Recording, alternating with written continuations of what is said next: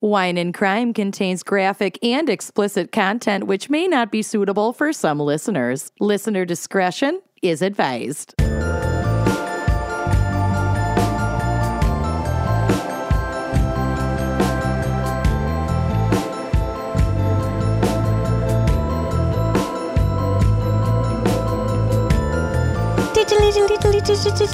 Wine Coven! We have another special announcement. You swooped in and bought all of the tickets to the Gramercy Theater show. That show is sold out. Sold out. Bye bye. So, we have a second live show in New York City in case you miss your chance at tickets. That's right. We've added a second show. It's going to be at the Bell House in Brooklyn, New York on Sunday, July 9th. That happens to be my mom's birthday. Ooh, She will not be in attendance, but oh, at least I have will, an just for me. excuse. She's got better things to do. She's got better things to you to do, but you don't. So you should be at the Bell House on Sunday, July 9th with us. The show starts at 7:30 p.m.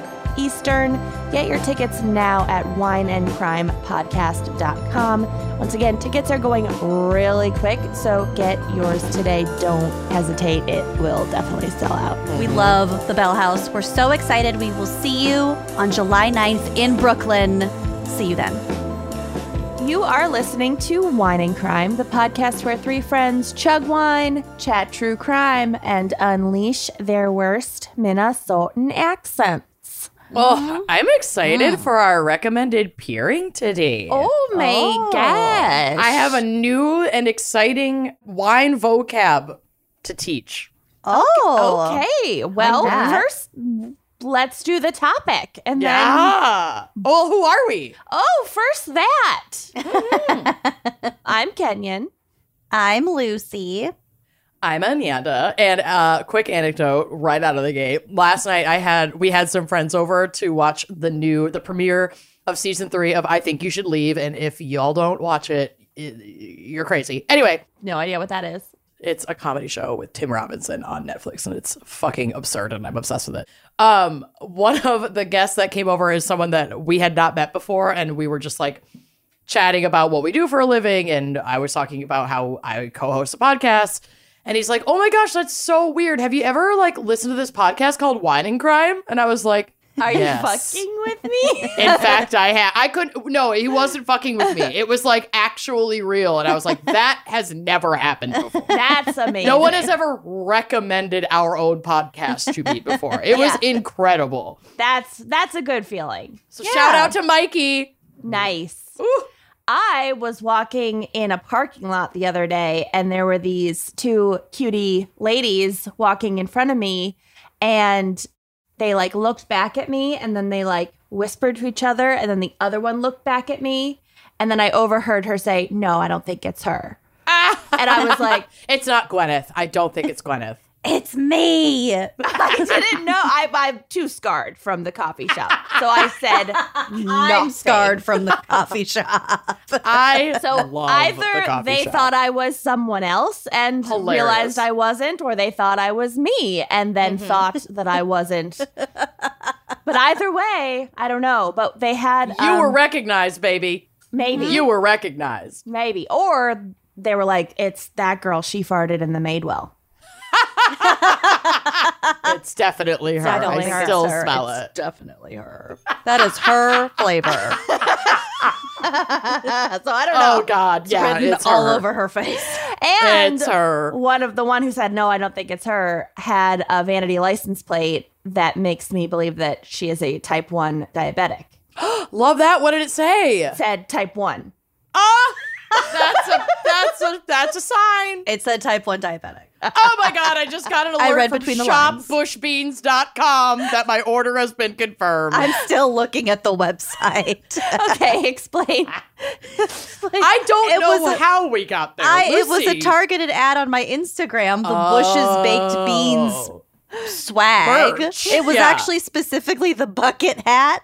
That's just a photo print of baked beans all out over their a bucket hat. Is incredible. Their Baked merch Beans slaps. merch slaps. And It really somehow, fucking right before we hit record, we were checking it out, and I might have gotten all of Amanda's wedding gifts from the From Bush's Baked the Beans website. Bush's baked beans. In this house, we eat beans. Doormat. It's really good. I might get that doormat too. In this house, we eat beans. well, Actually, it circles back to the Madewell and to the It's all connected, you guys. We planned this. the topic this week brought to you by us because we're having a mm-hmm. gals pick summer We are. It is a hot gals summer. is it's always the quiet ones Oh, not farts but it no. usually is. But those are also deadly. yeah more just like you know the person you'd least expect the person that you think is just like sweet and Your quiet helpful and, neighbor. yeah Mm-hmm.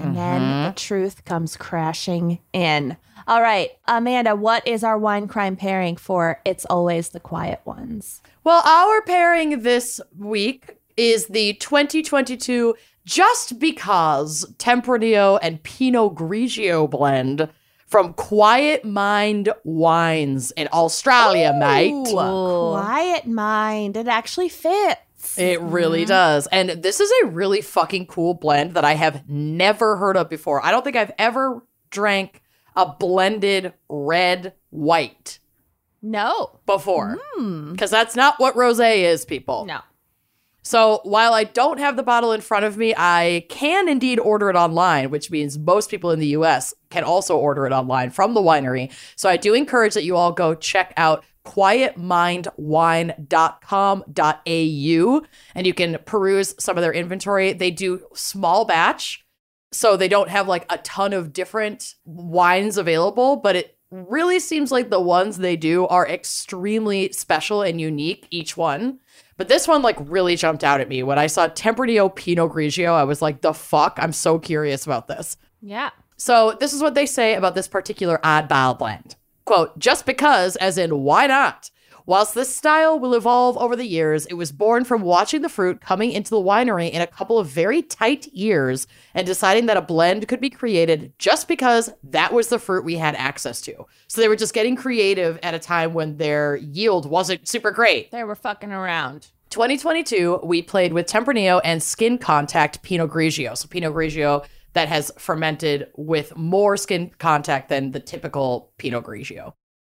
As this fruit came in from two different growers this year, we didn't have the ability to do a co-ferment, but did maintain the carbonic style in the Tempranillo with both varieties undergoing wild fermentation in the tank with 50% carbonic. what is happening this we'll get we'll like get to the carbonic. class.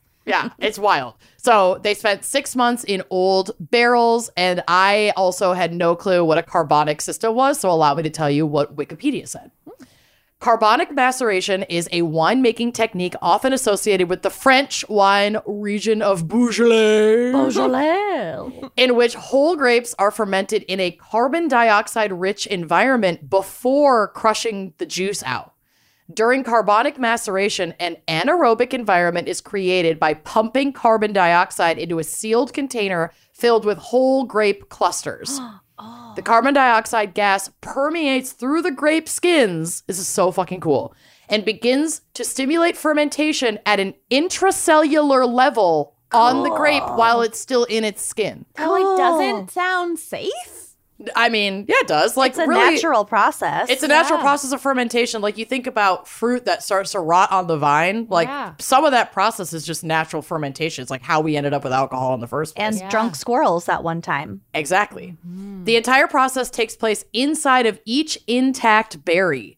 Ethanol is produced as a byproduct of this process, but studies have shown that other unique chemical reactions take place that have a distinctive effect on the wine. How cool is that? That's crazy. I love. I'm that. obsessed. So, this is a fun blend of Tempranillo and Pinot Grigio, which complement each other better than you would ever know. Lots of bright blue and red fruit, a pinch of five spice, like baking spices and vanilla. That's definitely coming from the Tempranillo. And it has all the hallmarks of a youthful red wine that is super fun to drink with or without food. So it's a 75% Tempranillo, 25% Pinot Grigio blend. Its ABV is 12.7%. So it's like, it's robust, but it's not gonna knock you on your ass. And it's a cracker, so you don't even need like special tools to open it. I'm it's like eating the perfect crackers. wine. wow. Yum. so all I'll around. be sipping Spindrift grapefruit bubble water because we started at like 11 ish today and I'm not ready to get hammered. Yeah. We got stuff to do. I have gardening to do. Yep. Mm-hmm. I gotta go figure out if I have voles or snakes in my front yard after this. Why not both? I Being hope for both. 35. slaps you in the ass. Is Yeah. it really an issue if you have voles or snakes in your yard? They're outside. Yeah, it's destroying the grass. There's like a very obvious patch of dead grass in our front yard and then little tunnels. Those aren't snakes then. Mm, Snakes make couple tunnels. Yeah, I've been Googling. It could be either. Okay. All crack. Nice crack. Moving on. Give me some crack. Ah, ah. Mama could use some crack right now. Mama's about to crack. Oh my god. Lucy, what's our background and maybe psych for It's Always the Quiet Ones? Well, I got a little bit of both for us today. So there is plenty of psychology to talk about when it comes to quiet ones. Unfortunately, for the length of my notes, it's very apparent and repetitive. So, hmm. if we equate being quiet with having an introverted personality style, which I think is a fair assessment, then we do have a lot of psychological analyses. So the term introvert was first popularized by Carl Jung and implies an inward orientation to one's own mental life rather than outward towards social life. You just like to be by yourself.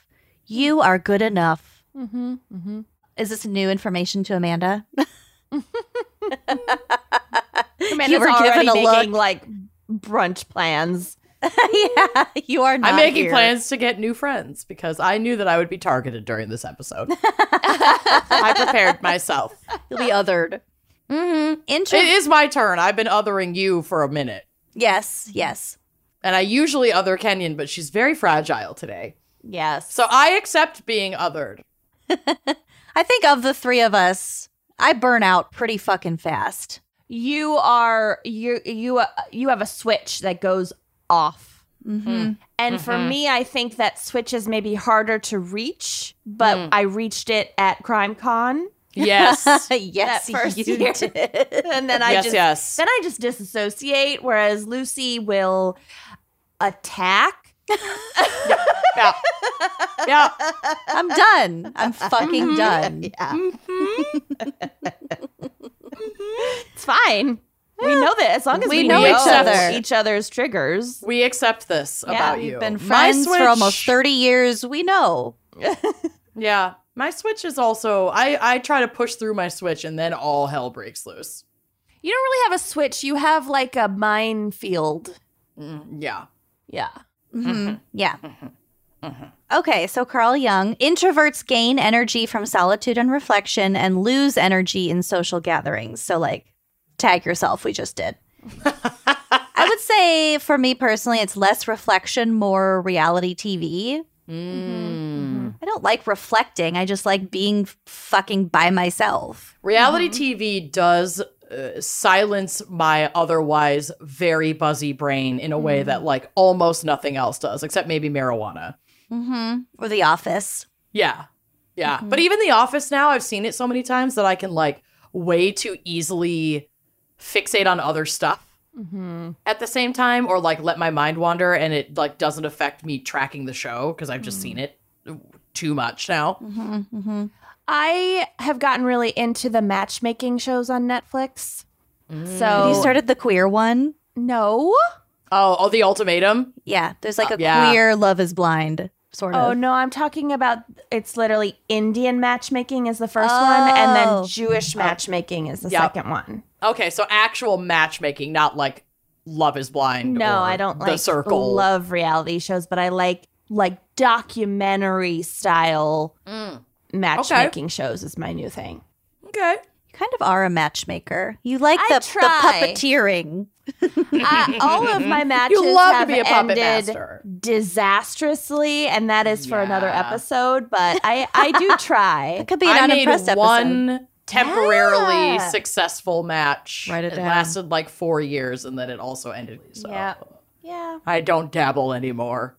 My oh, matchmaking is pretty much just making my sister hook up with people I think are cute, and then Oh, that yeah, ends we the did session. do that We too. did we try helped. that. I've done that a bunch.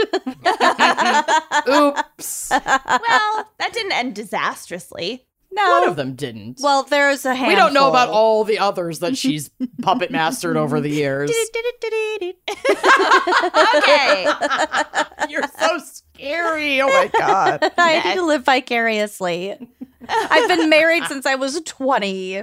Yeah. Let me you have, have, this. honey. Good thing your husband's great because, like, that's a long time to be married without a really good 20s slut phase. True. You did well in college, though. I did well. I Mhm. banked. I banked. Yeah. you you banked and you spanked. Crammed a lot into a few You short really, years. you really crammed. Proud of you. No regrets. Okay. Introversion is just one end of a continuum on the opposite end of extroversion. Most people are a mix of both called ambiverts, like Mhm.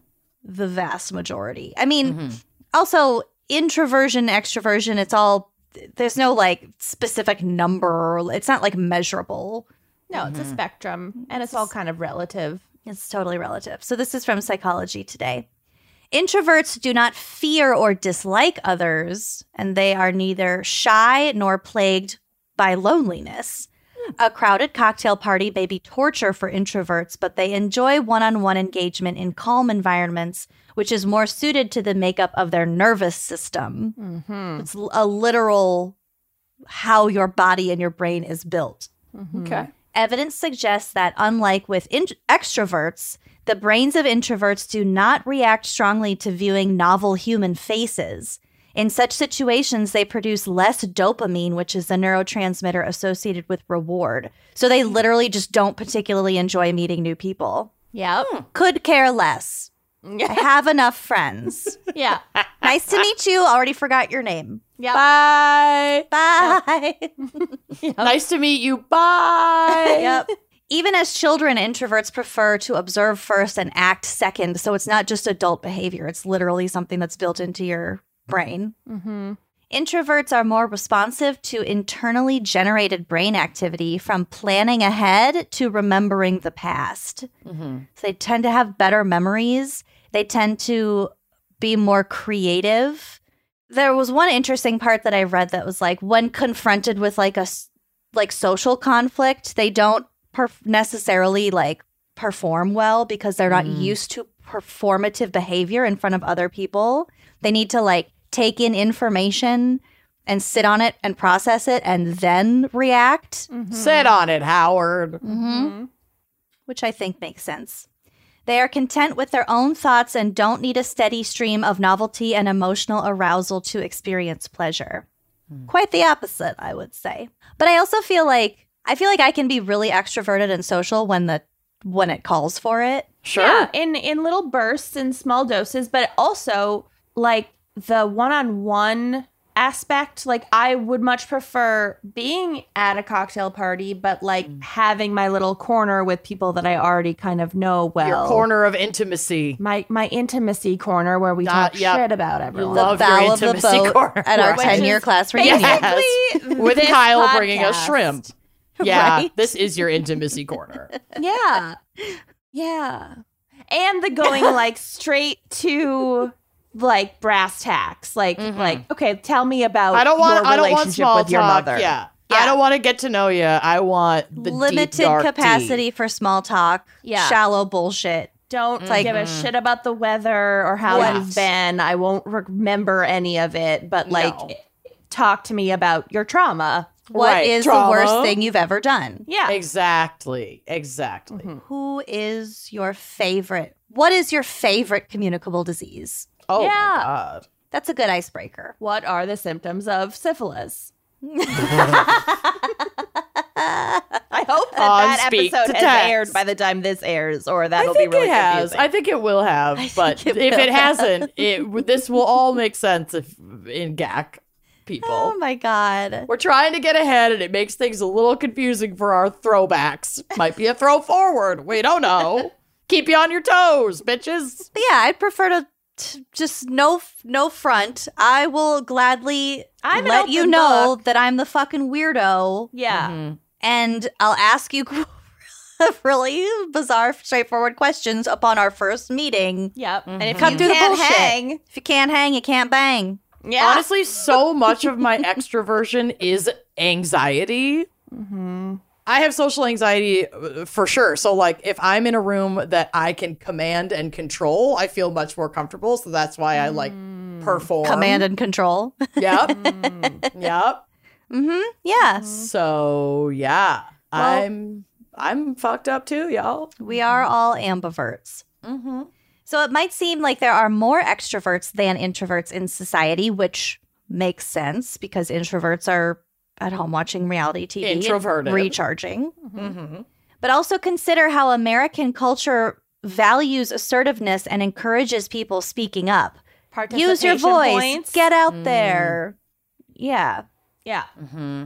I think it makes sense that ambiverts that skew towards introversion feel social pressure to behave more extrovertedly in certain situations, which more or less to just get the job done Yeah. or to socialize in a in the expected manner. Mm-hmm. Hi, do you like podcasts? Do you like true crime? do you drink wine? No, that's okay. Okay, bye. Aren't there like coffee shop? There's like some it's like some like northern European thing where you like go but it's like specifically to go read a book by yourself.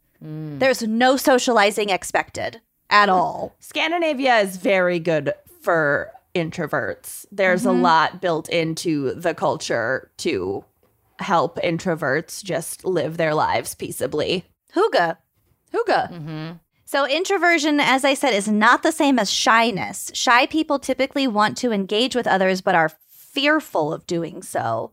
On the other hand, introverts generally socialize easily, they just don't fucking want to. Introversion is also not the same as being antisocial, Mm-hmm. which is a personality characteristic commonly associated with serial killers. Mm. So I think we're all guilty of being like on a Friday night, like I'm just feeling kind of antisocial. Right. Then That's, that's, not, the really what you mean. No. You mean non-social. I'm feeling overstimulated and I just want a night to myself is really what that is. Right. Yes, but that is not what antisocial means. Mm-hmm. Exactly. So the term antisocial is commonly used to describe someone who lacks compassion towards others and has no sense of right and wrong. Hmm. At an extreme, it can be classified as a personality disorder. Well, when it comes to my case, we can kind of debate if we think my person is antisocial or not. Ooh, I Okay. love that. I love to mm-hmm. speculate and diagnose. Mm-hmm. Antisocial people are often impulsive, which can lead to aggression and violence when they get upset, while introverts tend to withdraw from social situations and internalize their feelings. Hmm. Friendships wise, introverts are all about quality over quantity. I mm-hmm. have Ding. enough friends. Mm-hmm. mm-hmm. Whereas antisocial people might be the opposite because they often can't function within a close relationship because they tend to put mm. themselves first. Oh, so they're always having to move on to the next relationship because they're they're not nurturing their regular relationship. My mm-hmm. ex, the lone wolf who finally found his wolf pack. yeah. Their anniversary's coming up. Should I send them a love oh, stop. stem? can't. hey, who gives a shit? They left it out on the internet They did. for any idiot to find. Oh my god. Well, it took these idiots quite a while. it's actually really hard to find, but I did it. You did do it. Nailed it. okay, so we often hear news stories about like mass shooters or murderers that describe the killer as being a loner, maybe someone who mm-hmm. doesn't have many friends or lived a secluded lifestyle, like a quiet guy who spent most of his time in his room, mm-hmm. Literally my case. Mm. which might suggest that that person is an introvert. Mm-hmm. So I found a really good article from Psychology Today again. My on You the love it. side boyfriend. You have a lot of side pieces, and they are all luscious. Like me between the ages of 18 and 20 and a half. exactly. You had a lot of ground to cover, honey, and you did it. Fucking did it. Proud of Okay. you. Okay. Thank you. Uh was I a slut? Eh, whatever. It was college. No.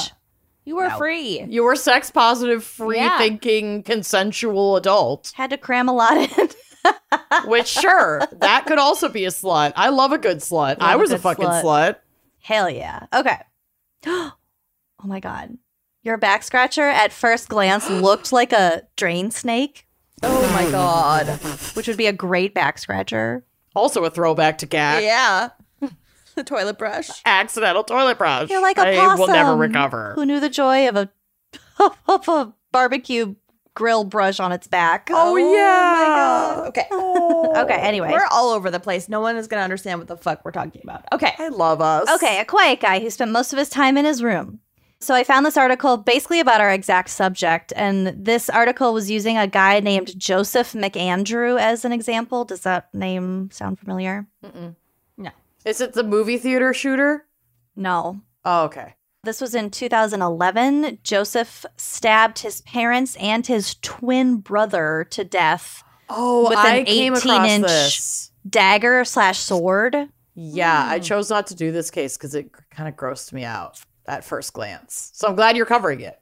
Yeah, so he was described by the district attorney as, quote, a loner and an introvert, but I don't think that was accurate because he had very evident mental illness that contributed to this. And it, this is not to say that you can't be both an introvert and antisocial, Mm-hmm. but they are They're two not the different thing. things. Yeah. They're not Right. the same thing. Okay, so here's the article. I'm sure this formulation is as familiar to you as the story itself. The media often brings us tales of shy, quiet, introverted killers. Mm-hmm. I'm not disputing that Joseph McAndrew was a quiet guy who kept to himself. The article reports that he spent most of his time alone in his room. Mm-hmm. But McAndrew was not just introverted, he was deranged. He'd been struggling with mental illness, possibly schizophrenia, for many years. And herein lies the problem. People who suffer from psychoses often withdraw from the world. Technically, they are introverted in the sense of having turned inward, hmm. but they are not introverts in the sense that most people use that word to connote a person who has a rich inner life and prefers low stimulation environments. So, the company of a close friend to a big group or a quiet game of tennis compared to bungee jumping. Yeah, it, really, It's very what it comes down to is us using this, like society using this terminology Incorrectly. incorrectly. Yeah. Correct. And applying it where it really actually doesn't apply. It's like become this blanket term. Well, I when- feel like loner Has different connotations. Skews more towards the antisocial piece. Mm-hmm. I wouldn't necessarily call an introvert a loner. no. I you wouldn't know? call you or I loners. Or Right. Bill. Right. He's much more introverted and he has a very rich social life. He's Right. definitely not a loner. Right. And like I said, being introverted doesn't mean you are lonely. Exactly. He Right. just yeah, mm-hmm. recharges mm-hmm. solo. Mm-hmm. In fact, studies show that introverted young people are less prone to violence and delinquency than extroverts are. They hmm. also smoke less and use fewer drugs. Hmm. So here's another way to look at the problem. People who suffer from mania tend to be sociable, talkative, and energetic. Hi. And so do narcissists. Hi. Tag yourself. Hi. Hi, honey. Hi, mama. Uh, why not both? You're doing great, mama. Hi. it is also true that a narcissist is more likely to be an ent- an extrovert than an introvert, but that does not mean that extroversion equals mania or narcissism. it's just like how shy is not the same thing as introvert. yes, Narcissist is not the same thing as extrovert. yes. I just think we need to be aware of how we use these terms, especially when you're trying to apply them to like a psychological analysis of a person. Of course. Mm-hmm. Yeah. All this is to say it's not always the quiet ones. Mm, no, no. Mm-hmm. Mm-hmm. It's definitely become a trope. It's more definitely than a trope. A reality. Yeah, Yeah. I think it's. I think it is important to kind of draw all these different distinctions and not say one thing when we mm-hmm. actually mean another. Mm-hmm. Good. So that is my segment. Kind of a Cool. little Well shorty for today. Thanks. But yeah, I'm I excited to um speculate about Kenyon's person. Yeah, Me too. We'll, All right. we'll have some speculation for you in my case as well. Excellent. So you get a nice healthy dose of wild speculation today. Perfect. Love it. Quick word from our sponsors. Yeah. Let's do it. Sometimes people wait until something really bad happens to talk to a therapist, but this is not the way, y'all. No, you, You don't, don't- wait till don't your wait. house is on fire to blow to buy out a the candle. Yeah. Buy a hose. I don't know. Why I'm not good at metaphors. Good job, Kenyon. you can get a therapist for Talkspace. Therapy can help you so much to shift your perspective, find tools to cope in difficult times, and I'm telling you, difficult times are always coming. So get the tools now, okay? and therapy could just be a guiding light, and getting started is the most important part. So Talkspace makes it super easy and affordable. Yeah, it is so incredibly convenient. They offer virtual sessions with your licensed therapist from the comfort of your home. What could be better? It, like lives on your phone. Your little therapist lives on your phone. Mm-hmm. So there's no need to commute to appointments. You don't have to miss time at work or line up childcare in order to attend sessions. You don't have to pass the McDonald's. You don't have to put on pants. Mm. Find parking. Yeah, get out of bed. It's mm-hmm. mental health care made easy. And Talkspace also lets you send messages to your therapist whenever you want. So you don't mm-hmm. have to wait for your next session, like we were saying. Don't wait. Why wait? Don't wait. And then the thing that I love most about those messages is that you can scroll back and like reread their advice. And it's just kind of mm-hmm. comforting. It's your little permanent therapist in your pocket. Talkspace is secure and private using the latest end to end bank grade encryption technology. They comply with the latest HIPAA regulations so you can rest easy. You're you're talking to your therapist. It's it's all great. You're exactly. comfortable in your own space and you're comfortable in, with the encryption. So, as a listener of this podcast, you will get $80 off your first month with Talkspace when you go to Talkspace.com slash gals, G A L S. To match with a licensed therapist today, go to Talkspace.com slash gals and get $80 off your first month and show your support for the show. That's Talkspace.com slash gals and treat your brain. Treat it. It's summer. It's hot. If you're like me, your bedroom's upstairs. Your central mm-hmm. air doesn't work that great. Mm-hmm. Yeah. And sometimes it's worse when you open the windows. Yup. Mm-hmm. And sometimes it's even worse if your partner is a hot sleeper. What is that about? I don't know. Yeah. It's A nightmare? unreasonable. But the thing that helps me is Brooklinen's sheets because they help me stay cool. They're so soft, they're so comfortable, they're very light. I love the mm-hmm. really light ones. yeah. They have everything you could need. They have tons of options. Yeah. Mm-hmm. And that is why Brooklinen is the internet's favorite sheets and also my favorite sheets, all of our favorite sheets. And while there's no such thing as the perfect sleep, there is the ideal fabric for every kind of sleeper, like for a hot sleeper, say. So you can cool off with their crisp classic percale weave, or try their best selling buttery smooth luxe sateen sheets. I actually have like several different sets of Brooklinen sheets because I'm bougie like mm-hmm. that. So I have winter and summer and guest. Yes. And Brooklinen is just the perfect way to build your own indoor oasis. You can escape the heat. My air conditioner has been broken for a while. I am surviving thanks to Brooklinen. And the options are endless, so do yourself a favor of simplifying your shopping by bundling bed, bath, and both. I have the sheets, I have the towels, I have the robe, I have the loungewear, I have uh, The candle. The sleep the mask. candle, the sleep mask, all of it, Brooklinen. And you can save time and up to 25% when bundling your new favorite home essentials. So shop in store or online at brooklinen.com today and give yourself the cooling sleep you deserve this summer. Use promo code GALS for $20 off your online purchase of $100 or more, plus free shipping on brooklinen.com. That's B R O O K L I N E N dot C O M and use promo code GALS for $20 off, plus free shipping and treat your sheets. Trade them. So, my case. Yeah. Couple preface things. Okay. One is that the names of the family members are different in different sources online. Got it. Oh. which is really annoying. Not confusing at all. So I don't know confusing. What you mean? It's so fucking confusing. And also, the names are kind of similar to each other because they're like all family names. okay. So it's a little bit hard to keep track.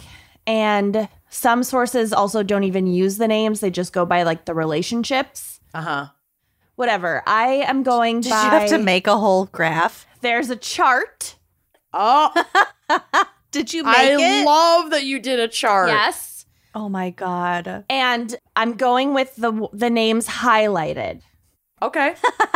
God bless Great. you. But if This you are like reading about this case and you're like, well, can you get it wrong? And the the da, da, da's name is then this. fuck you. Just fuck you're you, in the man. other column. Yeah. Suck it. You're just in the other column, and I, We column. fucking I know. looked really hard. Yeah. yeah. Janie Lou Gibbs, nay Hickox, Oh. was born on Christmas Day, 1932, in Cordelia, Georgia. Critma, Critma, Critma Day. Okay. Don't worry about it. It's a theater thing. It's fine. You it's a wouldn't theater thing. Oh mm-hmm. God, It's for us theater girlies. it's for us theater extroverts. Oh God. Lucy, Lucy was on crew for like half a minute. Mm-hmm. Amanda You did and a I show did with crew. me. We did. We did uh, costumes for guys and dolls, and we caused a ruckus. It was just so I could hang out in the boys' dressing room. thousand percent until Blick Bailey got us banned. What a ditty! Mm-hmm. Yeah, he did. He was jealous had- of all the attention we were getting. Thousand percent. Suck it, Blick. Then I officiated your wedding, so it turned out fine. But and whatever. now he's one of our closest friends. Suck it, Blick. now he's one of my closest confidants. I'm so Suck it. pissed at him though. I'm gonna bring that up at your wedding. Absolutely. Yeah. Bring it up at the groom's dinner. Make a toast. Cheers Insist. to everyone except for Blick. Who got us kicked out of the dressing room? If you insist on making a toast just to harass Blick Blaley, I will hand over the mic willingly. I'm in. I'll bring my headset. All right, back to Janie Lou Gibbs. Lucy shows up to my wedding with a Britney Spears smile. I'll have a This thing binder. All right. Where she was born on Christmas Day is the watermelon capital of the world.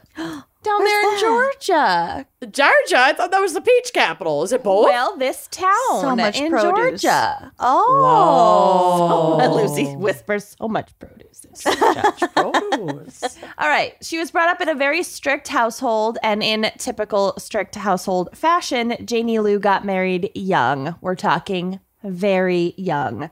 She like was child bride young. She was just 15 years old when she married her husband, Charles Gibbs. I believe he was six years older than her and was already working full time as an appliance repairman. Fucking yikes. That's too old. yeah. And that's too young to get mm-hmm. married. You're But she want- automatically 60 if you're a appliance, appliance repairman. Right. She So wanted true. out of It ages you. her parents' control, I think, but then she still was lived in a someone else's control. Yeah. Yeah. So the couple moved to, I don't really know how to say this, Ar- Arabi, Arabi, Georgia. Arabi, I think. Okay. And had three sons together Roger, possibly spelled differently, possibly Robert. Everything oh. is annoying. Okay. So we're going to go with Roger, Melvin, and Marvin. Ebert. Got it. Melvin and Marvin. Yeah, not twins. Oh God. They had a baby, and then three years later, they said, let's just name this baby something really similar. I feel like someone had a mouthful of marbles and was actually referring to Melvin, but it mm-hmm. came out sounding like Marvin, and so they put that on the birth certificate. And Yeah. that's what I'm going with. Yep. Did you know Oprah's name was supposed to be Orpah, and they Yeah. misspelled it on the birth certificate. Yeah, Orpah is a character in the Bible, and mm-hmm. that's what she was supposed to be named after, and it just got wr- written wrong, and then it just became entrenched. I had no idea. Is that cool? That's incredible. So apparently that shit happened all the time. wow. But Oprah does sound better than Orpah. it really does. It does really now. does. Uh, I think it always would have because Orpah? Orpah sounds like orca, Yeah. like yeah, but it's whale. a biblical name. That was the point. I guess. oh, yeah, there are still. lots of. So is Nimrod. Yeah. She's not fucking wrong. I love the name Nimrod. so is so is Dorcas. Yeah. yes. Okay. Keep all yeah, these exactly. names for if and when. Mm-hmm. Nimrod and My, let's just promise right now if I have a child, their name shall be Dorcas. Nimrod, Dorcas, Orpah, Jacobson, Hoban. yeah. I promise you that. Okay. So she's married to an appliance repairman and she's got three boys and they're all like three years apart. The boys. So her life sucks. Roger, Continue. Melvin, Marvin. For most of her life, Janie Lou Gibbs was a dedicated and super involved church member. She was mm. known in the congregation for all the volunteering she did. She also ran a daycare for, quote, working mothers. Oh, okay. Mm. Progressive. Names. Yeah. Yeah, not so much. But mm-hmm. Janie Lou also loved to cook, and her family had a strong family dinner tradition. Everyone had to be home for dinner, sit around the table. You know, Yeah. dinner's and I kind of want to like bring that back in my household. That's how I grew up. It was very annoying. I know. It doesn't need to be as rigid, but we like never sit at the table to eat. well, mm. but you eat together. We eat together usually, but a lot of the time, like I'm recording or, you know, whatever. A lot of the time, if I'm recording, I text him drunk, this is what I want to eat. He starts cooking it, and then I emerge from my cave drunk, Right. eat it on the couch, and then we smoke a bunch of weed and like goof off and then go to bed. That's a family dinner. That's basically a family dinner. It's bonding is. time. You're right. we tend It to is. eat dinner together, but sitting on the floor at the coffee table. Mm-hmm. Mm-hmm. Although that's changed a little bit with the baby now. Yeah, because yeah, she sits up and she eats solids. Yeah. Oof. It She's sucks. growing too fast. She also would love to cook for her daycare clients and for people in her church. So she did a lot of cooking. Mm. One night in 1965, Janie Lou's husband Charles suffered severe stomach pains and was quickly taken to the hospital. Mm. Janie Lou was beside herself and went to the hospital to bring him some homemade soup, Oh. see if he could hold that down and get get his strength back. But sadly, he succumbed to his illness quickly Gee, Oh shit, he died? from a he died. bellyache? from a bellyache. oh Oh, no. Doctors believe that he died of liver disease that had not been previously diagnosed because before this, he had seemed quite healthy and he wasn't very old. He was in his 30s. Uh-huh. That's fucking weird to I mean, I often have belly aches that make me think I'm dying, but I haven't actually died. Yeah. New fear. You've gotten close. Yeah. Although newspapers later printed that it was a heart attack, but that might have just been like an accident of reporting, you know, just assuming like this guy died. It was probably a heart attack, but the doctors thought it was this liver disease. okay. Ultimately, no one was really sure why a seemingly healthy man had died out of the blue. They wanted to do an autopsy, but Janie Lou was against it, saying that she didn't want to see her husband sliced up, and she was just like beside herself because she Just this have had to watch. happened. I know, but a lot of mm. people But have feelings fact- about that. I Yeah. know. I don't get it. I want to be sliced and I would I would diced. want to mm-hmm. know. I'm Yeah. more curious. The, my curiosity outweighs my like caring about my loved one being Right. chopped. It's also 1965, and they're quite religious. Yeah, it's a religious thing, and for a lot of people too. Yeah. Mm-hmm. So she said she just wants him to rest in peace, and the doctors decide to go with the widow's wishes, and they just have Charles Gibbs buried. okay. So, not surprisingly, Janie Lou, now 33 years old, became the beneficiary of his life insurance policy. But I mm-hmm. mean, she's his wife, and she's now left to support three kids on her own. So, She's earned it. yeah. And she also did tithe at her church. So, she's spreading those mm. benefits around. Okay. So things are going as well as can be expected until eight months later, Janie Lou's youngest son, Marvin, starts to complain of stomach pains. No. No. Young Marvin died on August 29th, 1966. He was just 13 years old. Okay. Something's off. She's taking him out. Yeah. This is starting to seem like a poisoning Mm-hmm. situation. Doctors attributed his death to inheriting the same liver disease that they guessed that his father had had. So They were didn't like- even fucking confirm a diagnosis. But they were And like, now they're applying it to another dead person in the house. Correct. Child. No, guys. Uh, And on Marvin's death certificate, it actually lists hepatitis as the cause of his death. but they don't even actually know. How are you allowed to do that? 1966. She won't let him cut him up. Probably It was the again. 60s. I know, but then y- y- cause of death should be kept unknown. You can't just put a random cause of death. Oh, that pisses me off. You could in the 60s. Again, this is a total off. guess because Janie Lou convinced doctors to skip the autopsy and let her poor son rest in peace. Come on. Mm-hmm. Cut him up. Janie Lou again received a life insurance payout, which isn't sketchy at all to have a life insurance policy on your 13 year old son in the 1960s. No, no. I don't even know if I have a life insurance policy. Should probably, figure that out. do. You should probably. And do okay, okay. It's not that sketchy to have one at that age, but if she took one out, because like whole life insurance policies that you take out when your baby For is the born are kid. very yes, for the kid are very common. Mhm. But then if the kid dies, the beneficiary until that child is like 18 and can take over their policy, because I had one or have one. And when I took it over, then I could set my beneficiary. But, in, but until I set it, it was just my parents. Right, right. It's oh, still pretty I do rare. have one. It's in my to-do pile. Yeah, it's not. It's not. It's really not that rare for children to have a life insurance mm-hmm. policy. A lot of people buy a whole like, and they're like my grandpa was a life insurance salesman, mm-hmm. and this was like a whole thing. Certainly in the '60s, like literal door to door salesman being like, "Oh, I hear you're mm-hmm. in the family way. You should buy this policy." Right. So like that in and of itself isn't that sketchy, but it also makes it. It depends on when she took out the policy. I need, yeah, I need someone to explain to me whether or not I want a term or a whole life policy For and yourself why. or for Sonia? both Ah, okay. or We can- or just me We can discuss. because I'm confused. Which one is a better deal? I mean, I don't know, but I would recommend Depends looking how into health. whole life. Depends when you're gonna die.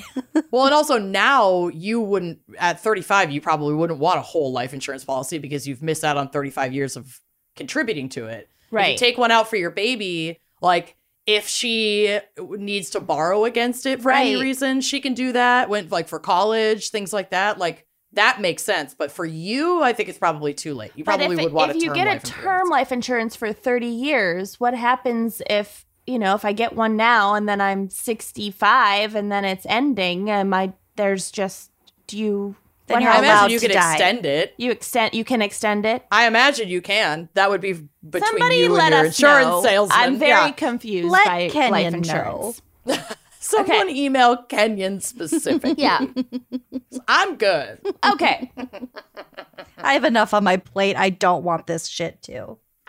I, it's been on my plate since I was pregnant to f- Mm. get this in place. Anyway, Well, on the air is the perfect time to, to make I love it. it out. Let's hash it out. We're Um, helping people. she said her case today was short. You knew she would have to pad it. Yes. okay. This is she warned us. So it's fine because she gets a life insurance policy and she again donates to the church. Mm-hmm. So now it is 1967, and wouldn't you know it, the same darn thing happens again. Ugh.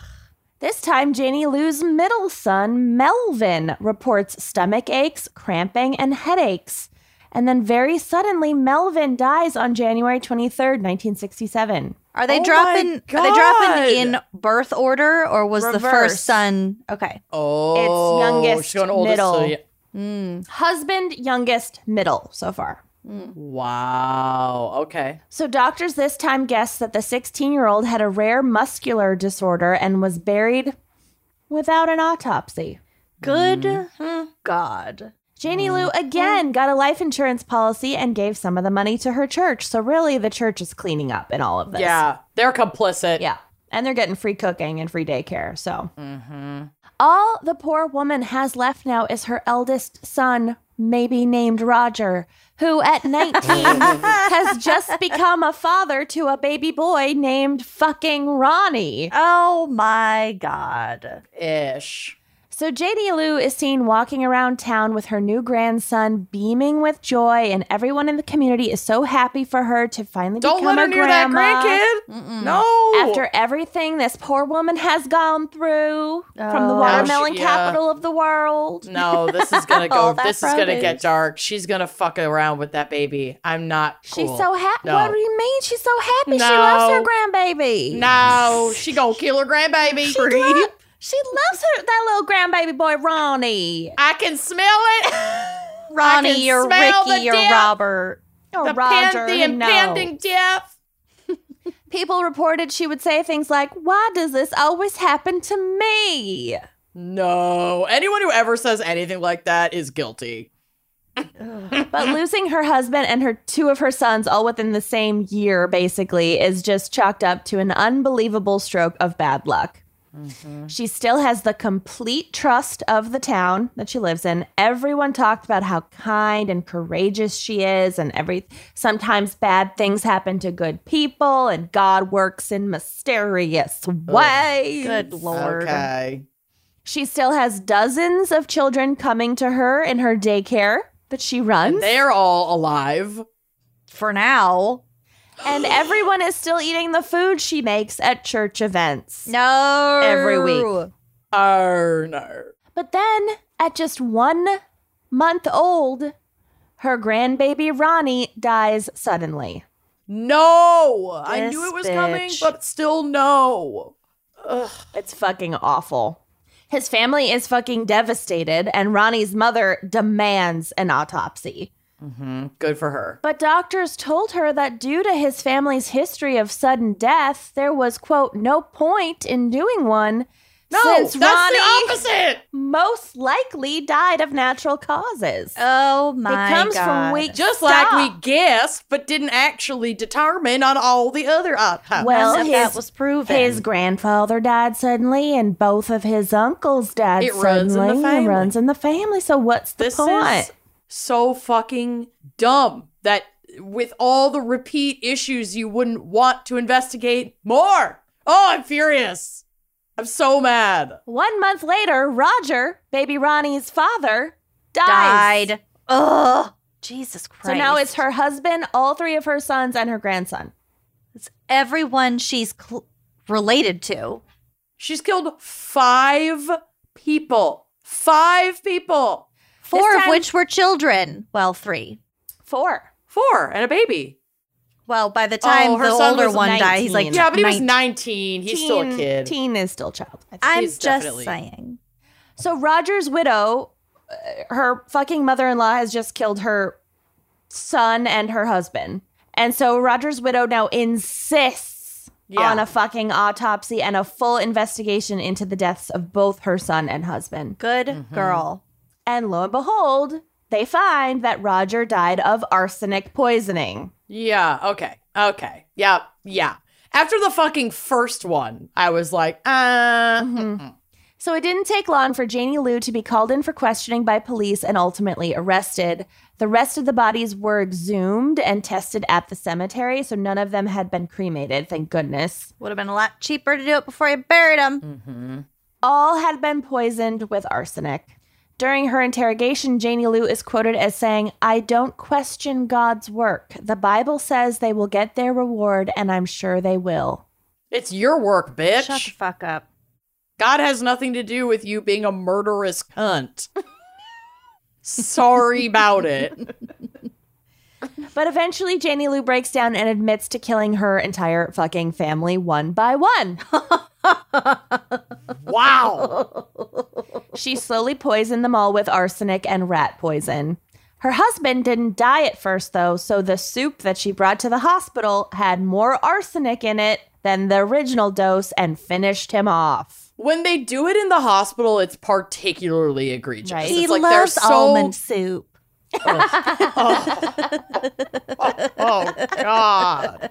I bought your favorite almond soup. Oh, they're so close to help, and yet, God yeah, you're just it. like going into the the one place a person's supposed to be safe mouth. and cared for. Yep. Mhm. Yeah, that is While awaiting especially trial, egregious. Janie mm-hmm. would stare into space, and her behavior really disturbed people. She couldn't keep a lawyer, and the prosecutor called it one of the saddest cases he'd ever worked on. Oh God. Yeah. Did she just like Shut down. Yeah. Finally, she was declared mentally unfit for a trial and was sent to a mental institution where she worked as a, fucking cafeteria lady. Cook No. at the psych ward. What? Who is in charge here? I. no. no. this is it's kind of funny. So fucking stupid. But I found This is so as- stupid. cook at the mental ward after she poisoned her, her entire family. It's not funny, but like, what the fuck, you guys? Any other job? You can't make this shit up.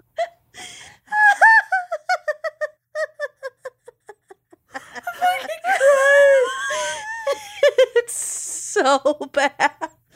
What? it's so stupid. I Oh mean, apparently it went well as far as we know. We're gonna skip those last well. season. You know what? We know she loves to cook. She loves to cook. She loves to cook.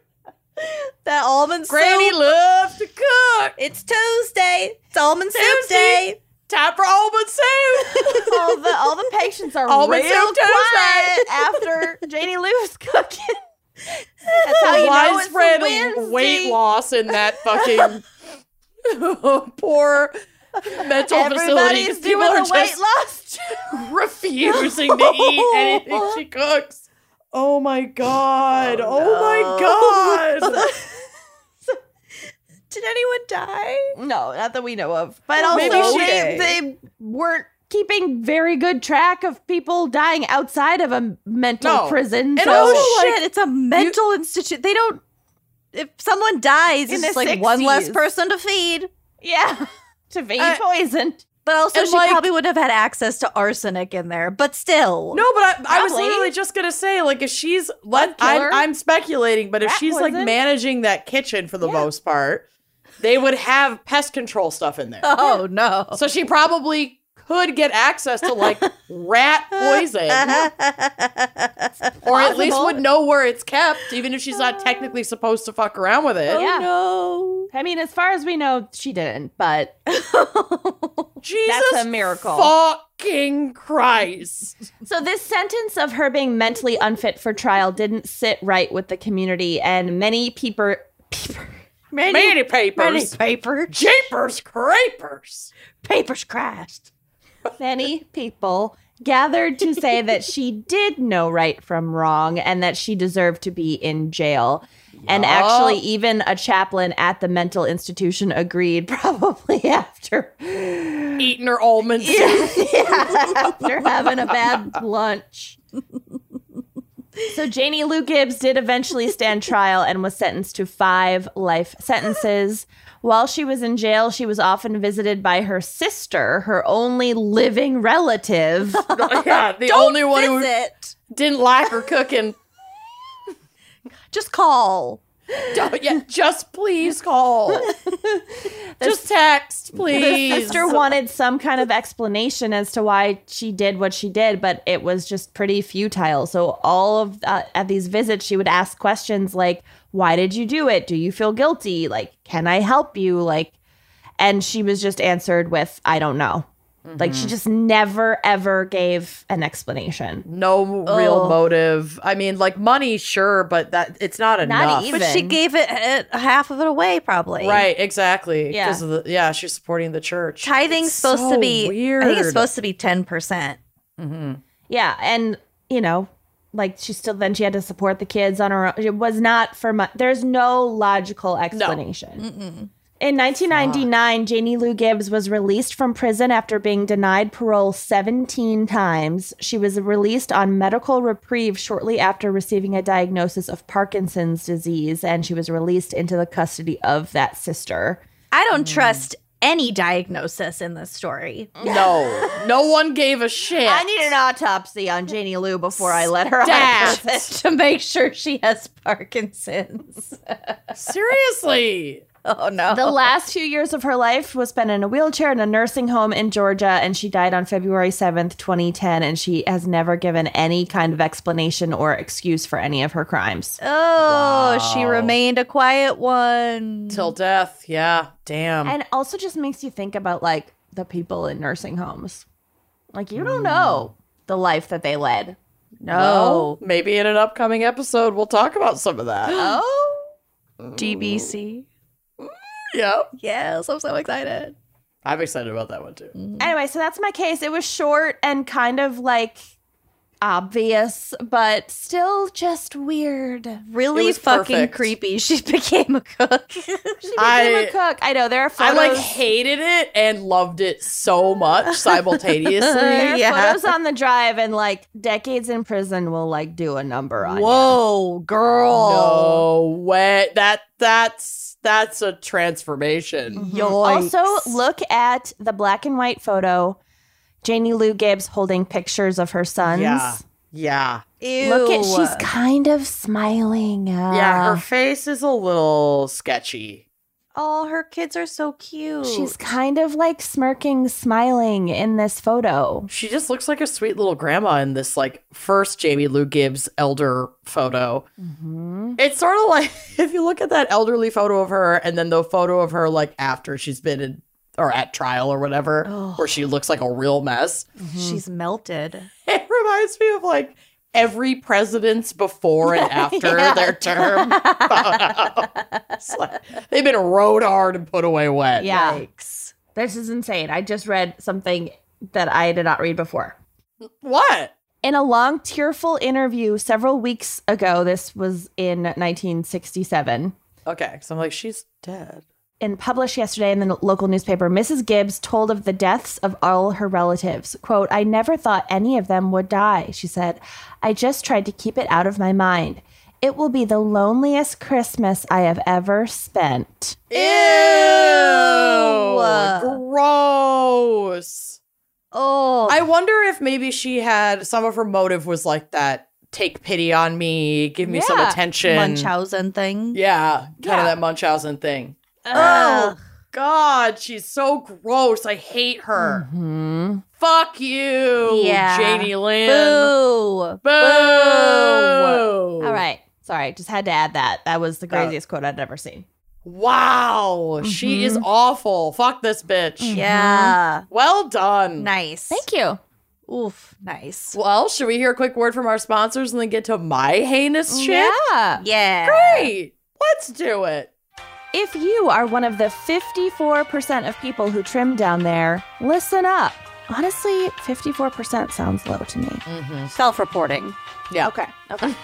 Below the belt shaving just got better thanks to the folks at Meridian. Meridian offers powerful trimmers. Powerful. Powerful.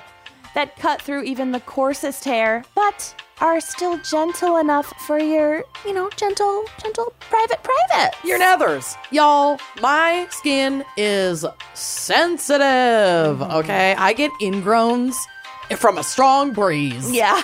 like it is. You really do. I really do. In not only downstairs, but my pits.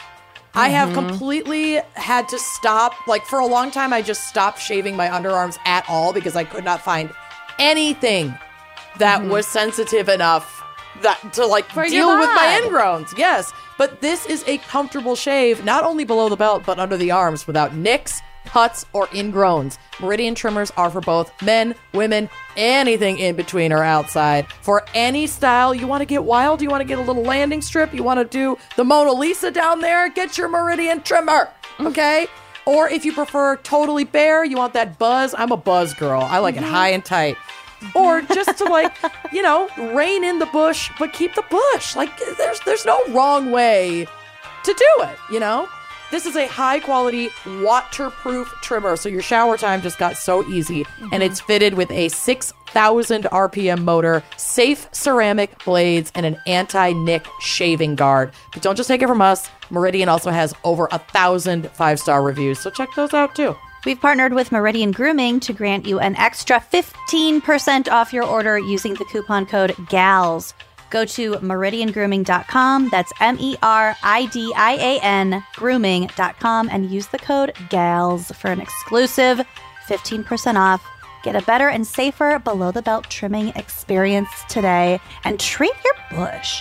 Treat it. Escape to a bygone age of mystery, danger, and romance as you immerse yourself into the world of June's Journey. June's Journey is a hidden object mystery mobile game that puts your detective skills to the test. Play as June Parker and investigate beautifully detailed scenes of the Roaring Twenties, whilst uncovering the mystery of June's sister's murder. Ooh. So basically, you search for hidden objects from like the parlors of New York to the sidewalks of Paris. Hello, like this game was made for me and for you. And then you dive into June's captivating quest to uncover a scandalous hidden family secret. I mean, come on. And you can also customize your very own luxurious estate island. This literally is everything I love. It's it's like history, mystery, uh decorating, gossip, Building a garden. building a garden. It just I love just like relaxing and losing myself in this like cool and fun and pretty quest of mystery, murder, and romance. So discover your inner detective when you download June's Journey for free today on iOS and Android. Are you ready for my case? No! I, I, I don't know what to tell you. Keep going. Doing it. Okay, so there are and obviously have been so many fucking shootings in this country that it doesn't come as a surprise to me that I like wasn't familiar with this one Oh, despite it being fairly famous. This shooting occurred on Friday, August 24th, 2012 at the Empire State Building in you guessed it, New York City. what? Mhm, Who knew? At 9:03 a.m. on that day, a 58-year-old man named Jeffrey Johnson arrived at the building where he once worked as a clothing designer at Hazan Imports for 6 years before being let go due to downsizing at the company. Though he had been laid off almost a year before this incident, his neighbors reported seeing him leave his apartment morning after morning dressed in a suit, seemingly heading off to work. Oh no. Oh, these people creep me out. Yes. What he actually did during work hours is somewhat of a mystery, though witnesses recall seeing him regularly getting breakfast at a nearby McDonald's and then returning home to just like sit quietly in his apartment. Sit quietly. And I know a person who like did this. I have a friend whose ex lied about a job that they got in the Twin Cities at like a very specific place that we later were able to confirm through someone else we discovered worked there that she had never actually worked there. Oh. but she would like get up every morning and get dressed, quote unquote, for work and leave and just like drive around or like park at a parking lot until it was like reasonable for her to go back home. What a waste It of time. Use that time looking for weird. a job. Well, she used that time cultivating a fake cancer diagnosis to trick everybody with. Yeah. Mm. She used it wisely. She had a Got it. lot that she had to she had a lot of balls in the air. psychologically extremely unwell. But anyway, obviously that was a whole saga, and I'm not going to name any names, but you two know exactly who I'm talking about. Mm-hmm.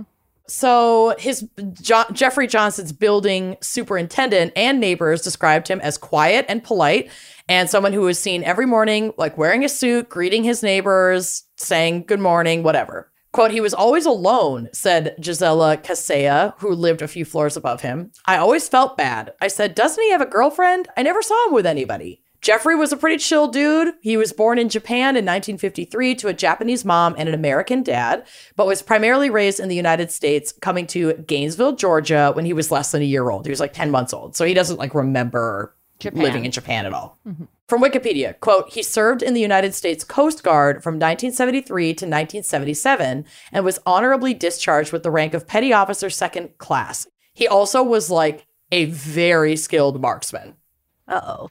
Johnson attended the Ringling College of Art and Design in Sarasota, Florida Cool. from 1978 to 1980. This this man has like the saddest names Weirdest of life. things on his resume. Yo, Like- Petty I- officer. Petty officer second class, which is like Ringling College. actually a nice thing with like the It worst name ever. Petty Truly. officer second class. Mhm. and then Ringling College of Art and Design. Why does no I one take me seriously with my degree from Ringling College? Uh oh, you're maybe nailing some of it. Oh no. He also owned a t-shirt design company called St. Jolly's Art. he was briefly married, but did not have children, as far as I know, and divorced, I think, after like four years.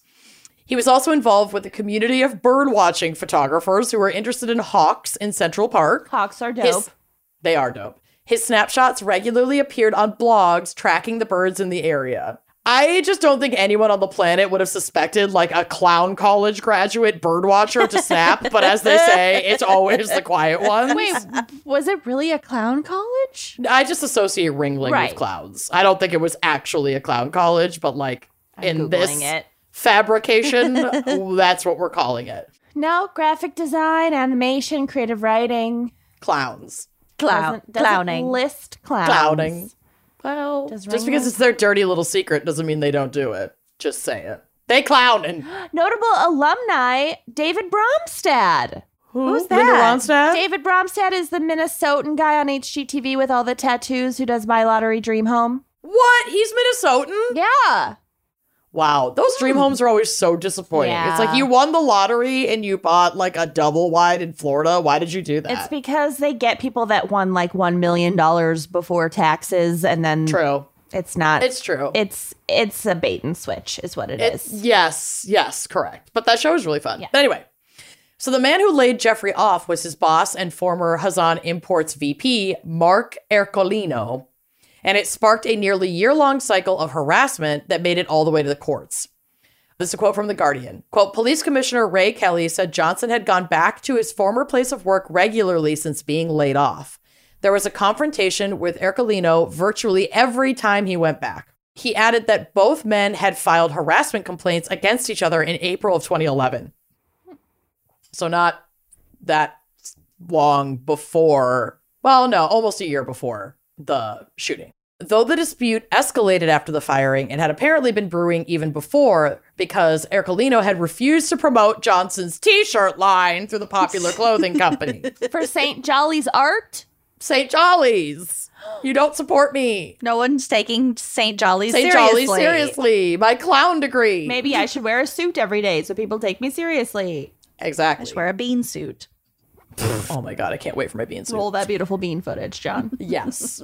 this really pissed Johnson off, sparking multiple incidents of violence in the workplace. One incident that was reported to the police happened inside an elevator when Johnson threw his elbow at Ercolino, who responded by grabbing Johnson's throat and threatening him. In an elevator. In another, in an elevator. Hmm. They both. I think it, both of these incidents happened in the elevator. In another incident in April of 2011, shortly before he was fired, Johnson reportedly told Ercolino, "I'm going to kill you" while on the elevator. Ugh. Because both of these incidents took place out of sight of coworkers, many didn't realize like how serious the issue was between these two men. I am gonna start to have all of my fights in an elevator from now on. Absolutely. And then Just when you just like never know when you have to just like completely stop and like act normal and wait till that what happened with Solange. Beyonce and Solange Yeah. and Yeah. Mm-hmm. So brilliant. There are cameras. Yep. But not at this time. This was like Right. in the I mean, no, I 2011? there would there would have been cameras, but I don't know if there were they pro- they probably didn't have audio in the elevator. Mm-hmm. So I think that the footage was probably used in the complaints that were filed, but it would be like impossible to to know what said. to know what they were saying and to corroborate like the death threats so that they probably couldn't be as ser- the charges or whatever complaint couldn't be as serious mm-hmm. as it probably should have been and no witnesses were there to hear it so but things went very public and very deadly when that fateful morning wearing an olive green suit carrying a briefcase jeffrey johnson once again left his apartment dressed for a job he hadn't held in a year Oh my god. He timed his arrival at the Empire State Building's Fifth Avenue entrance so that he could intercept his former boss, Mark Ercolino. He kept his presence hidden, squatting behind a parked van so that Ercolino couldn't see him waiting there. Ugh. Once he got eyes on him, he emerged from behind the van, pulled his 45 caliber semi-automatic handgun from his suit coat pocket, pointed the gun directly at Ercolino's head, and fired two shots, hitting him once in the face and once in the chest. Oh my Yikes. god! Just in the middle er of the street, Middle of the street, up Like the like rush hour. bustling Front of the rush Empire hour. State Building. Oh, he didn't care who saw that. Well, he didn't care who saw, and we'll get to it. It gets crazy. Mark Ercolino was dead before he hit the ground. Uh, and once the victim fell to the ground, Johnson stood over him and fired at him four more times. Oh. my god! As panic ensued on the bustling street, Johnson quietly packed his handgun away in his briefcase and started to make his way east on 33rd Street, where he was followed by a construction worker who'd witnessed the entire incident and police who were already stationed at the entrance of the Empire Empire State Building as part of their regular shift. It's a This very is post brave 9/11. construction worker. Mm-hmm. Yeah, for real. The construction worker didn't have to like I don't think ever confronted or interacted with him, No, but, wanted, to keep know tabs on him so he didn't just exactly disappear.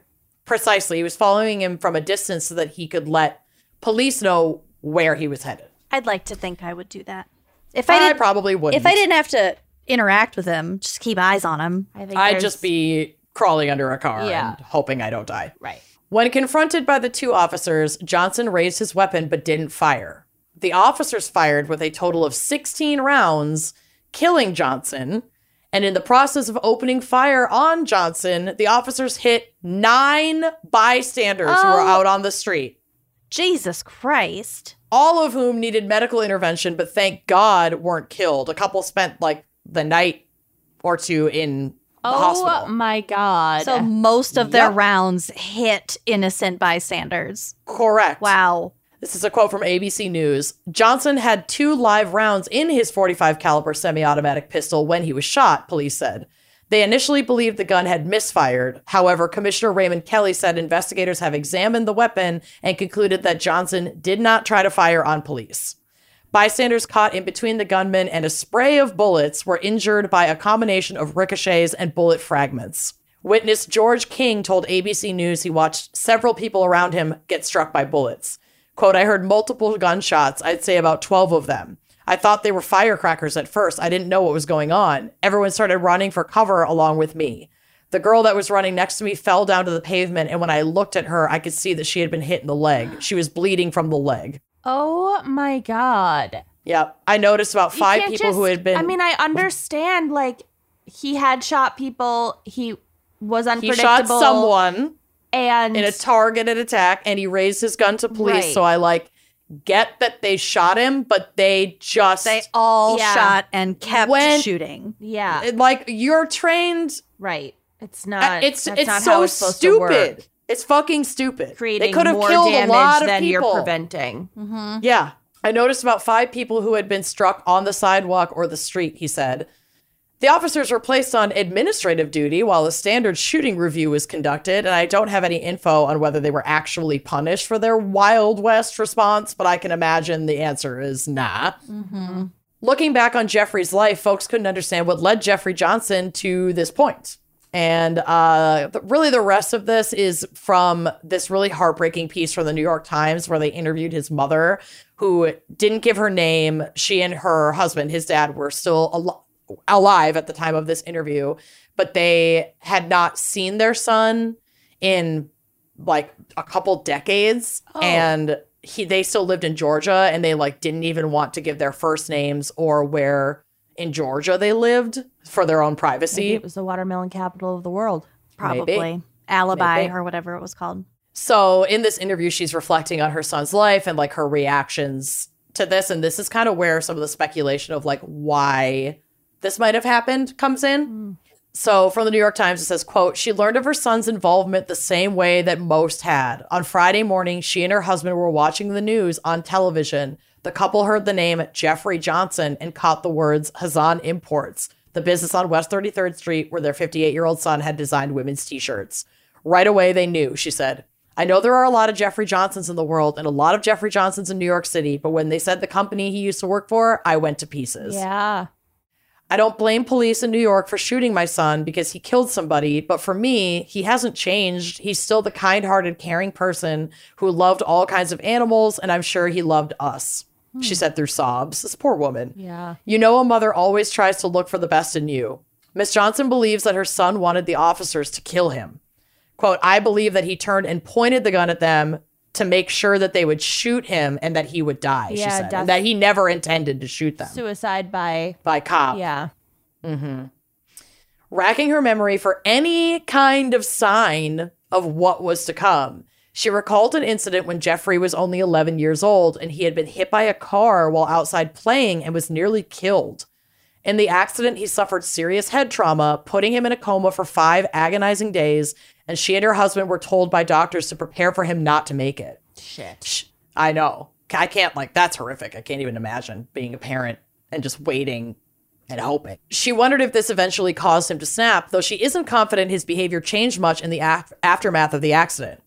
Quote, the doctors told me once that they would be very surprised if he didn't have any after effects, she said, but he seemed to recover all the way. He was not acting funny, but you know, when you get older, your body, especially if you're injured, will kind of deteriorate. So I don't know. So did they do an autopsy and like look for signs of CTE or not? I don't believe so. Yeah.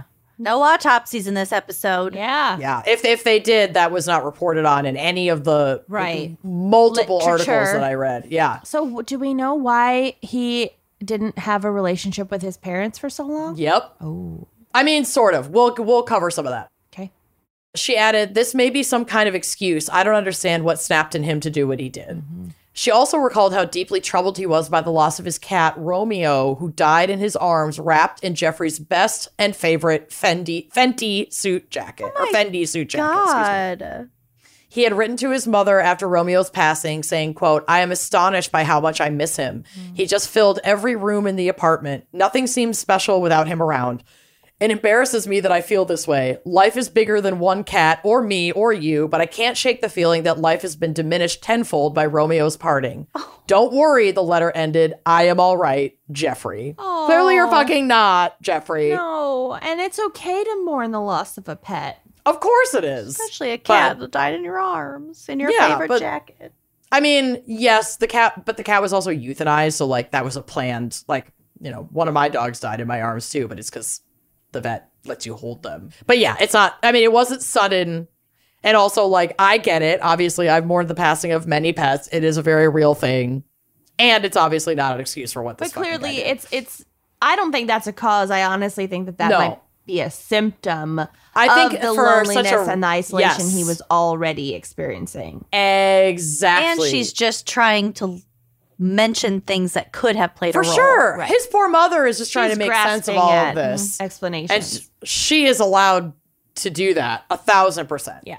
And even the veterinarian who had treated Romeo expressed concern about Jeffrey's mental health because of how he, he was responding to his cat's end of life. oh. Yeah. So he was clearly very upset. The vet is Um, probably concerned about my mental health because of how I bitched them the fuck out for not taking care of Josie for 15 hours. I think that that's probably fair. And I don't think that if you, I don't think you're the first person to bitch at them about something like that, probably. So his mother thought of his service in the Coast Guard, where he became an expert marksman, and of how a talent he had had been put to such a regrettable use. But she expressed relief that no one else had been shot by him. Like it was obvious that he only wanted to take out this one guy, Yeah.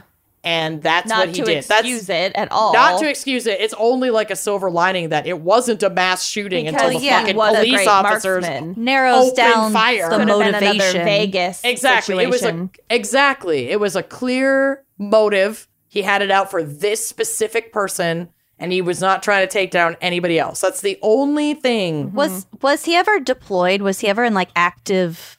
Had he ever No. killed anyone else? Is what I'm No, getting. I don't at. he was believe in the so. Coast Guard. Yeah, he was in the Coast Guard. And we'll Oh. kind of get to that. So, though she had not seen him for 22 years, he had not, because he had not returned home to Georgia since 1990. And I don't think his parents had any interest in going to New York. I don't think they really liked the big city. Mm-hmm.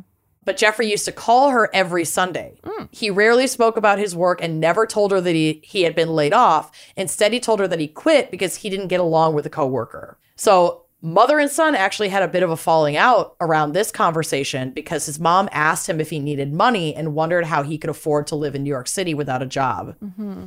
And like, also she's Japanese and it's like very much in Asian culture that your children provide for and care for your parents as they age and not the other way around. and not the other way around. And he is also half Japanese and obviously was raised at least fifty percent within mm-hmm. Japanese culture. And so this like really hurt him right in the ego. Mm. And other than like a courtesy call on her birthday, he stopped his Sunday calls and like wasn't talking to them Because for she like dared offer to help him.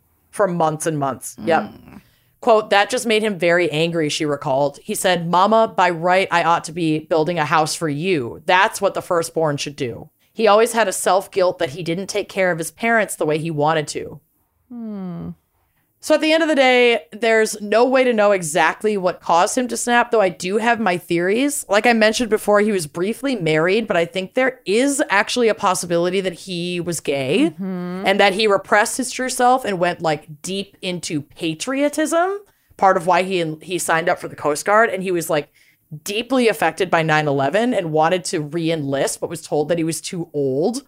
So then he throws himself into his like one remaining passion, his art, and then he's fired, which His further jolly art. isolates his jolly tease. He- oh. so that further isolates an already pretty like antisocial, I guess I might not be using that term, introverted person. Mm-hmm. And then blamed like all of the shortcomings of his life on his former boss and just like fixated until he lost it. And that, like, if I can take this person out, then it'll all be over. Mm-hmm. Yeah. You know, that. that. that's my theory. I think there definitely were other issues a brewing a for thousand a percent. long time. Could have easily been a TBI from the car accident that just It could have been. exacerbated all of this. Mm-hmm. Do we know why he? Besi- I mean, he was fired. He was laid off, but it sounds like Yep. that that wasn't personal necessarily. He was convinced that it was personal because of existing issues with his boss. And then when it came time to downsize, he felt targeted. Right. So, like, yes, so other people were were, already also those issues with the boss. Yes, they had had those like confrontations in the escalator or elevator. That happened before he was laid Okay. off. Yeah. A lot of times you're laid off, but that's just a very convenient timing for someone to get rid of you. Mm-hmm. Right. Right. So yeah, other people I think were also laid off, but I don't think that many were. And he was just convinced that like you were just waiting for your opportunity to get rid of me. Well, that would have been in 2010. Not a great time economically. No. Yeah. Yeah. Well, yeah, no, he was laid off in 2011 and then the shooting was in 2012. But still, like Oh, it was still, still. a very tumultuous eh, like the t- the decade after, you know, or everything after 2008 has been But equally, Kinda if rough. he had been mentally well, Mm-hmm. he could have, you know, picked Gotten himself another back up, got a different job, whatever, Yeah. and And so the walls are closing in. He's gone almost a year without working. He's like pretending he doesn't go want to to take every money from his family. He can barely even talk to his family anymore because he's so embarrassed. He's embarrassed. Yeah, I think he just this. I think this is a man who had a history of hiding parts of himself, and it all just and self isolating when stressed and Correct. I think it all just became way too much of a pressure cooker and he Mm-hmm. snapped and murdered an innocent person who was just trying to like make a business decision and like yeah if you bitch slap your boss in an elevator you're probably not Yeah. gonna keep your job yeah, you're probably going to get on the chopping block when downsizing rolls around. I would also venture to guess, too, that his divorce probably played a role in his social life. Mm-hmm. Like, usually Very when you get a divorce, your friends kind of Yeah, or pick you at a least or lose a go pocket away entirely. Yeah, you lose a pocket of your friends that were more associated with that partner. Mm-hmm. That's totally fair. The divorce was like a, w- I think, I think he got married like either during or right after college. So the divorce was a considerable amount of time Before. prior, and I think that was when he was in Florida. Oh, and he he was in New York at this point, and he'd been in New York for a long time. Okay. It can Um, still be hard to bounce back. thousand percent. But yeah, isn't that fucking Uh, weird? the putting on the suit and going off to work every day when very you're creepy. not going off to work every For day the is benefit of your neighbors seeing yeah you. your neighbors like people don't pay They don't care. about care. you that No. much They don't care. Yeah, it's that's just the yeah, it's part. totally in his head that like To save I- he's experiencing the against shame. Strangers. yeah, that nobody else is is putting on him. Yeah. Like nobody is putting that on him. He's just invented all of I it. think it's. I Yeah. think he internalized so much of these pressures. His, his him not having money, his mom offering to help mm-hmm. him. That's a cultural mm-hmm. thing. Mm-hmm. But at the end of the day, doesn't actually exist outside of that. right. You're you're internalizing all of these perceived Mm-hmm. Pressures, and that just it was too much. Yeah, it's a lot. And maybe he felt guilty about his cat. If it was euthanized, it was probably sick. And uh, Well, any any kind of euthanization, you probably feel guilty about. He did feel guilty. There's some s- more stuff about the cat that I didn't include, but like he had he wrote this like two page letter to his mom after the cat was put down, just kind of like expressing all of his feelings. And he had talked in that letter about how like Romeo had been trying to tell me that he was sick and like I didn't listen, and then it was too late, mm-hmm. and then my cat had to be put down. Like he carried a lot of shame and a lot of guilt mm-hmm. about things that like may or may not have really even been in his control. Like sure, well, you could have taken the interesting because in a way he was trying to tell the the world and his family that he That he was he was sick and nobody listened. He euthanized himself. Euthana- Mm-hmm. mean- euthanasia by cop. at the end of the day, he kind of did. Mm. Ooh. Well, Yeah, we dissected the fuck out of that one. we really Wow. did. Careful about your relationship with your cat, Lucy. I don't want you to go completely off the deep end when Where'd they one go? of them. Oh God. Go cuddle your cat. Go cats. check on your cats. I gotta go. Okay. well, it's always the quiet ones. That means it's Ghostface and definitely not Ray. It's definitely Ghostface. She's the murderer of the household for sure. Oh God! All right, I have to I go. Thanks for listening. We'll see you next week.